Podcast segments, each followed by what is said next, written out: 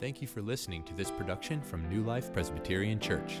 If you'd like to find out more, visit newlifepca.org.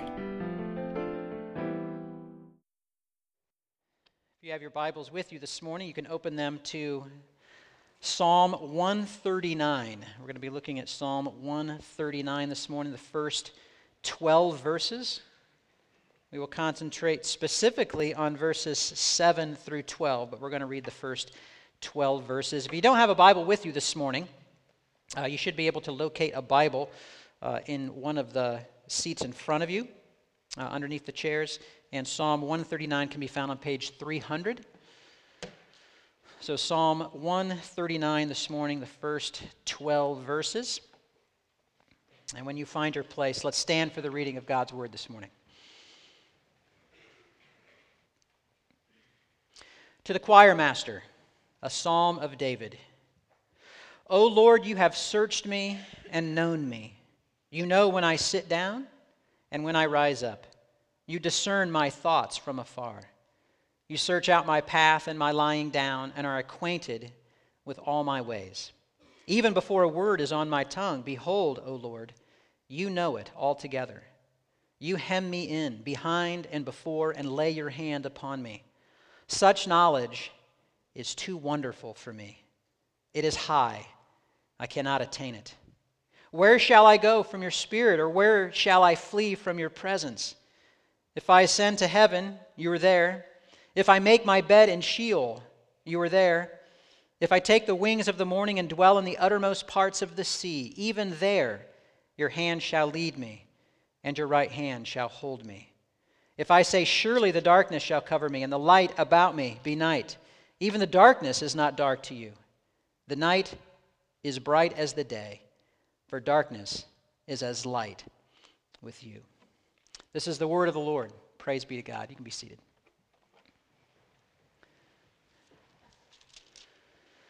I recently had the privilege of speaking to students involved in Crew's Greek ministry on Ball State's campus at the invitation of Eric Fultz. Eric, thank you. Eric actually asked me to speak last fall, and due to my schedule, I had to decline. So when Eric asked me again in December of last year if I'd be available to speak on February the 8th, I gladly accepted.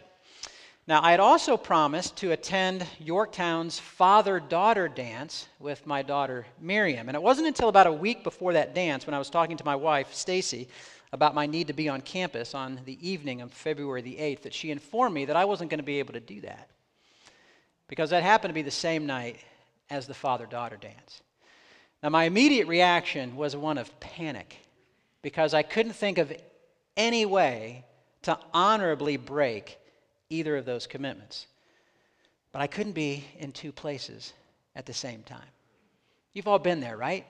Face to face with this finite limitation of only being able to be in one place at one time when you needed to be in two. Now, fortunately, the dance was early, and I was speaking later in the evening, and so I could do both. I didn't have to be in two places at the same time, which is good, because I can't be in two places at one time. But think about this. God can. And not only can God be in two places at the same time, God is actually present in all places at all times, a divine attribute or perfection that we call his omnipresence. And in Psalm 139 here, we see David singing of his ever-present shepherd king, especially in verses 7 through 12. And so this morning, we're going to contemplate God's omnipresence. And doing so helps us see something of God's greatness and his glory, but it also has important implications for us and for our lives.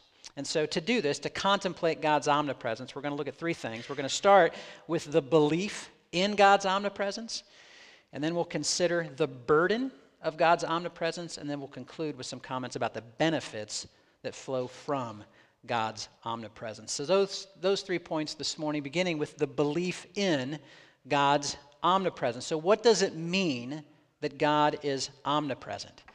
Well, God's omnipresence actually belongs to a broader category of God's infinity God is infinite. See, we are finite with creaturely limitations. We experience these creaturely limitations, but our Creator is infinite. He is without limitations, and He is without limitations with regard to time, and we refer to this as His eternality. He is without limits with regard to time. He is eternal. But He's also without limits with regard to space. So this means that God cannot be contained or measured in terms of spatial dimensions. He is immeasurable. We see Solomon mentioning this in his prayer at the dedication of the temple in 1 Kings chapter 8, verse 27. Solomon prays this, "Behold, heaven and the highest heaven cannot contain you. How much less this house that I have built." So God is immeasurable, but omnipresence means more than just God is not and cannot be subject to the limits of space. It's more positive than that. Omnipresence stresses positively that He's present everywhere, occupying every part of created space. Okay, it's not just He can't be measured, He's present everywhere. We could say this, God is personally present in every square inch of created space. This is His omnipresence, personally present in every square inch of created space. Now, this is in contrast to deists who believe that there's a God, but who stress His absence from what He has created. God created it, but now He's absent from that. He's no longer personally present. But it's also distinct from pantheists who identify God with the stuff that He's created. Pantheists believe that God exists in and through the space that He's created. But contrary to both of these things, the Bible holds that God occupies all space with His presence and yet remains distinct from the space that He's created. He occupies all that space but remains distinct from it. Theologian Michael Horton says this, "The Christian faith insists against those who push God out of this world, deists, and those who regard Him as indistinguishable from it, pantheists, or indwelling it somehow, panentheists, that the God who is present everywhere is nevertheless distinct from the cosmos He has made. Somewhat like the water that's saturating a sponge remains distinct from the sponge itself." So God doesn't exist in space or through space. He exists in Himself, but all things do exist in Him. As Paul declares to the Athenians in Acts chapter 17, verse 28, interestingly, quoting a Greek poet when he says, "In Him, in God, we live and move and have our being." But at the same time, it's careful that we understand this, that God is not the space in which all things are located, because God's not a place. He doesn't have spatial dimensions. Nor should we understand God as being somehow diffused throughout all of space, with one part of Him here and one part of Him there, as if He's just huge, because huge, after all, is a relative spatial term. To describe something as huge is spatial. And God cannot be measured in spatial dimensions. He is beyond being able to be understood or measured that way. Listen to how Wayne Grudem describes all of this. He says, "We should guard against thinking that God extends infinitely far in all directions so that He Himself exists in a sort of infinite, unending space. Nor should we think that God is somehow a bigger space or bigger area surrounding the space of the universe as we know it. All of these ideas continue to think of God's being in spatial terms, as if He were simply an extremely large being." Hey, Adrian, if I forget to advance this, will you advance it for me? Because what I have is different than I think what's written there. I don't think we're ready to advance it yet, though. So all of these ideas continue to think of God's being in spatial terms as if He were simply an extremely large being. Instead, we should try to avoid thinking of God in terms of size or spatial dimensions. God is a being who exists without size or dimensions in space. In fact, before God created the universe, there was no matter or material, so there was no space either. Yet, God still existed. Where was God? He was not in a place that we would call where, for there was no where or space, but God still was. This fact makes us realize that God relates to space in a far different way than we do, or than any created thing does. If you got a good night's sleep, and you're paying attention, and you're reflecting on that, you should probably be filled with a sense of awe in thinking about that. A sense of awe, thinking about this omnipresence. C.S. Lewis says this, "Looking for God in space is like reading or seeing all Shakespeare's plays in the hope that you will find Shakespeare as one of the characters. Shakespeare is in one sense present at every moment in the play. God is related to the universe more as an author is related to a play than as one object in the universe is related to another. Movement in space will never bring you any nearer to him or any farther from him than you are at this very moment." Now that might raise a question though. And I know contemplating on that alone is worthy of the next 10 minutes, but it does probably bring a question to our mind, though, about passages that speak of being far from God, like Jeremiah 2:5, "Thus says the Lord, what wrong did your fathers find in me that they went far from me?" Or it makes us wonder about Jonah trying to flee from the presence of the Lord. What would that mean? Why does the Bible talk that way? Well, often the Bible uses the phrase "the presence of the Lord" in a figurative way to represent God's favor, and his disfavor is represented by his withdrawal. Sometimes this language is God turning his face toward someone in favor, or toward turning his face away from someone in disfavor. Okay. This is exactly what we see in 2 Thessalonians 1:9, with hell being the ultimate judgment. Listen to how those in hell are described here. In verse 9, "They will be punished with everlasting destruction and shut out from the presence of the Lord and from the majesty of his power." But it's not so much that God is not present in hell. What we see in Psalm 139 is David declares that if I make my bed in Sheol, you are there. It's that what's completely lacking in hell is any part of God's favor.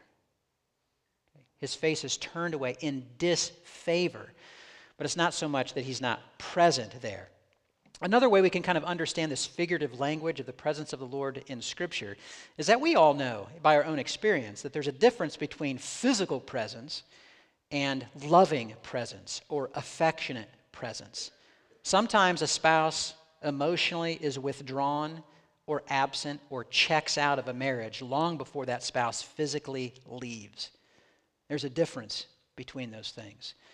And so what it's important for us to understand is what separates us from God is never location. He's omnipresent. We can't be separated from him that way. What separates us from God is an ethical separation. It's our sin. This is exactly what Isaiah 59:2 says. "Your iniquities have made a separation between you and your God, and your sins have hidden his face from you so that he does not hear." Finally, we need to understand that the belief in God's omnipresence doesn't deny that he manifests himself, his presence, his character, and his glory in distinct or special ways. I mean, think about God's presence at the burning bush when he confronts Moses. That's a special manifestation of his presence. Think of the presence of the Lord especially connected to the temple or the tabernacle in the Old Testament, or his habitation in Zion. We can think of the supreme and unique presence of the divine in the person of Jesus, or his special presence at the Lord's Supper. So God doesn't manifest his presence in the exact same way in all places. Indeed, we can think of heaven as a place where his glory and his presence is distinctively manifested. And yet, even in light of that, he is personally present at all places, at all times, because he's omnipresent.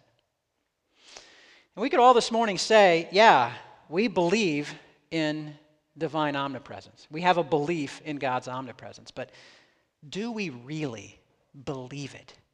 Do we believe it to the degree that it makes a difference in how we live? Or do we still live and think as if there's some places, some things that we can keep hidden from God, whether those are our thoughts, our words, or our actions? And why would we want to hide certain things from God anyway? Why would we want to live as if we can hide things from God? Well, that brings us to the second thing, and that's the burden of God's omnipresence. You see, here's an important truth. A sinful heart loathes the divine attributes. A sinful heart loathes God and his perfections, loathes his holiness, his righteousness, his sovereignty, and that includes his omnipresence. Why would a sinful heart loathe divine omnipresence? Because our fallen instinct is to try to cover up our sin and hide the reality of our love for sin. That's our fallen instinct, to try to cover and hide from our sinfulness and our shame. This is what Jesus says to Nicodemus in John chapter 3, verses 19 and 20. He says, "The light has come into the world, and people love the darkness rather than the light because their deeds were evil. For everyone who does wicked things hates the light and does not come to the light, lest his deeds should be exposed." Isn't this exactly what Adam and Eve did right at the beginning after the fall in the garden? They tried to hide from God, and they tried to cover their guilt and their shame with fig leaves. And just like them, we try to protect ourselves from exposure from our sin and the resulting shame and guilt that brings. Isn't this why we really hate being stared at? Think about that. Psychologically, why do we hate being stared at? And let's be clear, there are subtle, often unspoken, but very clear rules societally as to how long you can look at somebody. I mean, just test this out. Next time you're at a stoplight, pull up to someone else who stopped there. And you can even test this. Pull up window to window. Because I've noticed that itself can be viewed as kind of a confrontational action, to just directly line up windows and then turn your head and stare at them until the light changes. Now, they may not even know you're staring at them, because there's this unspoken rule that you just don't look at people who've pulled up window to window in traffic. But if they do see you staring, don't look away.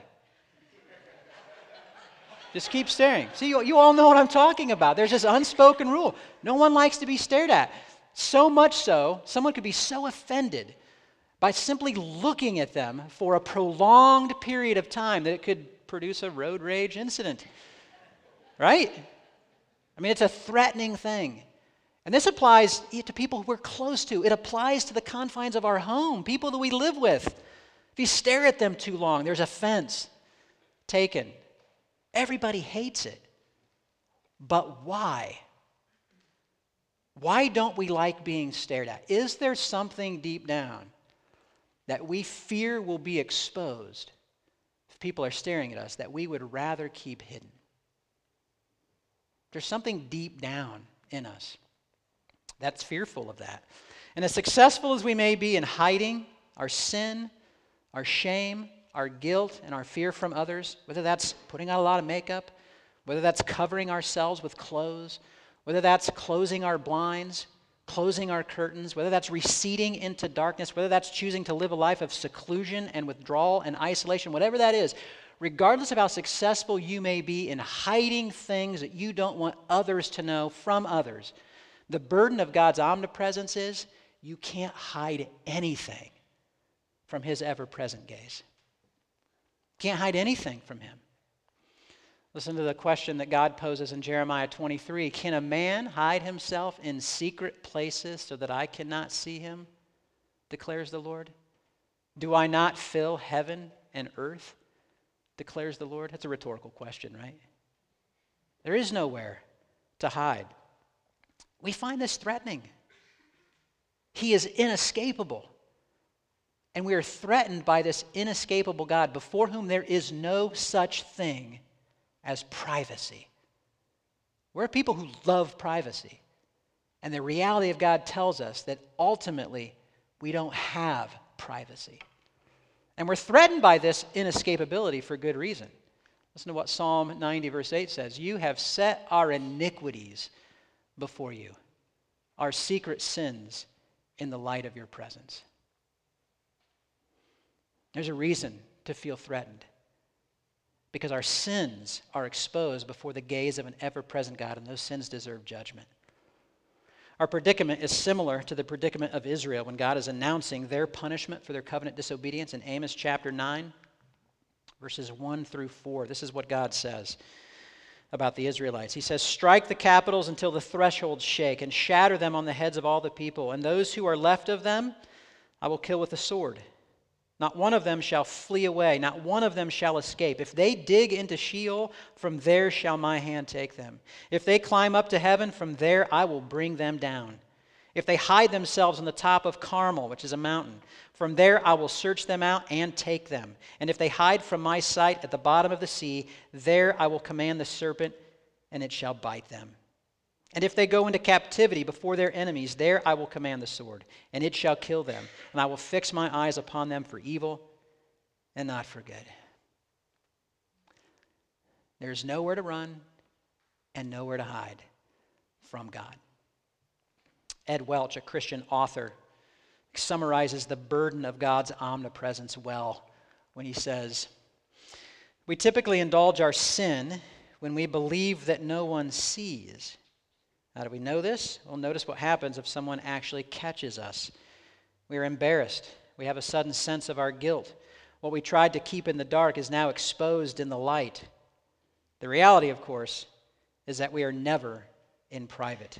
All our lives are lived out in the courts of the Lord. We are always seen and in the presence of the Holy One. Elsewhere, Welch concludes, if we feel exposed by people, we will feel devastated before God. Now, that in mind, one might understandably wonder if David is celebrating or lamenting the fact that there is nowhere he can flee from God's presence in Psalm 139. But the Lord's complete and intimate familiarity with him seems to lead David to declare in verse 6 that this knowledge is too wonderful for him. Not too burdensome for him, not an annoyance to him, but too wonderful for him. If you look ahead in verse 14, we also see David offering praise to God. And so it seems like in 139, David is delighting in the fact that the one who has made him, formed him, fashioned him, knows him intimately, is ever present with him. But how? How could he be delighting in that fact? How can sinners who deserve judgment celebrate God's omnipresence? Well, here's how. There's only one way to do it. But it's not running away from God. But there is one place, and again, I'm straining for words here. There is one place you can run and hide from your guilt and your shame and your fear and your sin. But it's not from God. The one place that you can hide from your sin, guilt, shame, and fear is by running to him. Because there, in the name of Jesus, you can run to him and find his love and his grace and his mercy and his forgiveness. That's the only way you can celebrate God's omnipresence and celebrate the benefits that flow from that. And so let's look at that now, the benefits from God's omnipresence. What are some of these benefits that flow from God's omnipresence? I'm just going to mention three this morning. First, there is encouragement or empowerment. God's omnipresence serves as a motivation for holy and obedient living. We've noted kind of already from the Welch quote how the presence of other people can help restrain sinful impulses, inclinations, and temptations. Inclinations toward anger or gluttony or selfishness. Isn't it true that we're much less likely to give a full display of rage in public than we are in private. Because other people can serve as a restraining influence. And if that's true of other people, how much more should that be true of our ever-present God? This is how John Wesley puts it. He says, if you believe that God is about your bed and about your path and spies out all your ways, then take care not to do the least thing, not to speak the least word, not to indulge the least thought. Because as David says, he knows a word before it's even on our mouths. He knows our thoughts, which you have reason to think would offend him. Suppose only a holy man stood by you. Would you not be extremely cautious how you conducted yourself, both in word and action? How much more cautious ought you to be when you know that not a holy man, not an angel of God, but God himself is inspecting your heart, your tongue, your hand, every moment. Second benefit from God's omnipresence is freedom. Because we live celebrating the presence of our God, we are set free from the fear of being, quote unquote, found out by other people. Listen, nobody can discover anything about you or your life that God doesn't already intimately know. And if you've run to him instead of from him, you also know that even though he knows that, he forgives you and he loves you still. And being secure in that God knows everything about you, the best and the worst, being secure in his knowledge of that and his love for you in that, you can live before others with honesty and transparency and vulnerability and humble confession of your remaining immaturity and your shortcomings and your flaws and your failures and your struggles and your sins. Instead of having to live in self-protection or defensiveness, or pretending, or reputation guarding. We're set free from all of that. I'll quote Ed Welch again. He says, to be exposed in God's presence should be much more difficult than being exposed before sinners like ourselves. People who truly confess to God are less concerned that others learn their secret. We're set free from that fear, and we're set free from having to expend all of this energy to build up these facades before people. We're freed from having to expend energy to hide the gap or even create a gap between our public life and our private life. We don't have to do that because we live under the ever-present gaze of the God who loves us and has redeemed us and is transforming us. Third benefit we can mention is comfort. God's omnipresence gives us comfort that we are never alone. You may be far from home this morning. You may be feeling very, very lonely. But you can know this, today in this hour, God is with you. Everybody else may have left you, but God is with you. Of course, you may be feeling that God has abandoned you and he's not with you. You may be in a very dark spiritual place this morning, and you're feeling like God has forsaken you. But listen, he has not forsaken you. God has not forsaken you. If you've run to him instead of from him, in the name of Jesus, he has not forsaken you. And we can know that because he's promised this in his word. Repeatedly, he says, I will never leave you or forsake you. But we can also know this because Jesus has secured the benefits of God's omnipresence for us when he was forsaken in our place on the cross. And because Jesus was forsaken, we can know that if we're looking to the Father in the name of Jesus, he will never forsake us. When the Father turned his face away from Jesus in disfavor on the cross, he also turned his face toward you in everlasting favor. So I can't begin to explain God's plans for your life. I don't know why God has maybe put you in a dark place. You may not be sensing his presence, but know this, even if you don't sense his presence, he is with you. He is with you. He's closer to you than the hairs on the back of your neck are right now, which, by the way, You're not conscious of their presence. I don't think. You're not feeling the hairs on the back of your neck, but they're there. The clouds can obscure the sun, but it's there. It's still there. And God is closer to you than those hairs on the back of your neck. And he's actually closer to you than you would ever dare imagine or dream. Because if your faith is in Jesus, he's not only with you, he's in you by his Holy Spirit. He has taken up residence in your heart so that he is in you and you are in him, united to him by faith in Jesus, so that all of the love and the peace and the glory and the joy and the life and the fellowship that God enjoys in himself, in his triune being, Father, Son, and Holy Spirit, all those things he enjoys in himself, he shares with you because he is in you and you are in him. And so you have that life and that joy and that blessing and that glory in you. And you have that now, you have that everywhere, and you have that always and forever. This is the good news of God's omnipresence. So let's celebrate it the way David does in Psalm 139. Let's pray. Our gracious God in heaven, you are beyond our thoughts in your greatness and your glory. We are finite. We cannot be in more than one place at one time, but you are everywhere.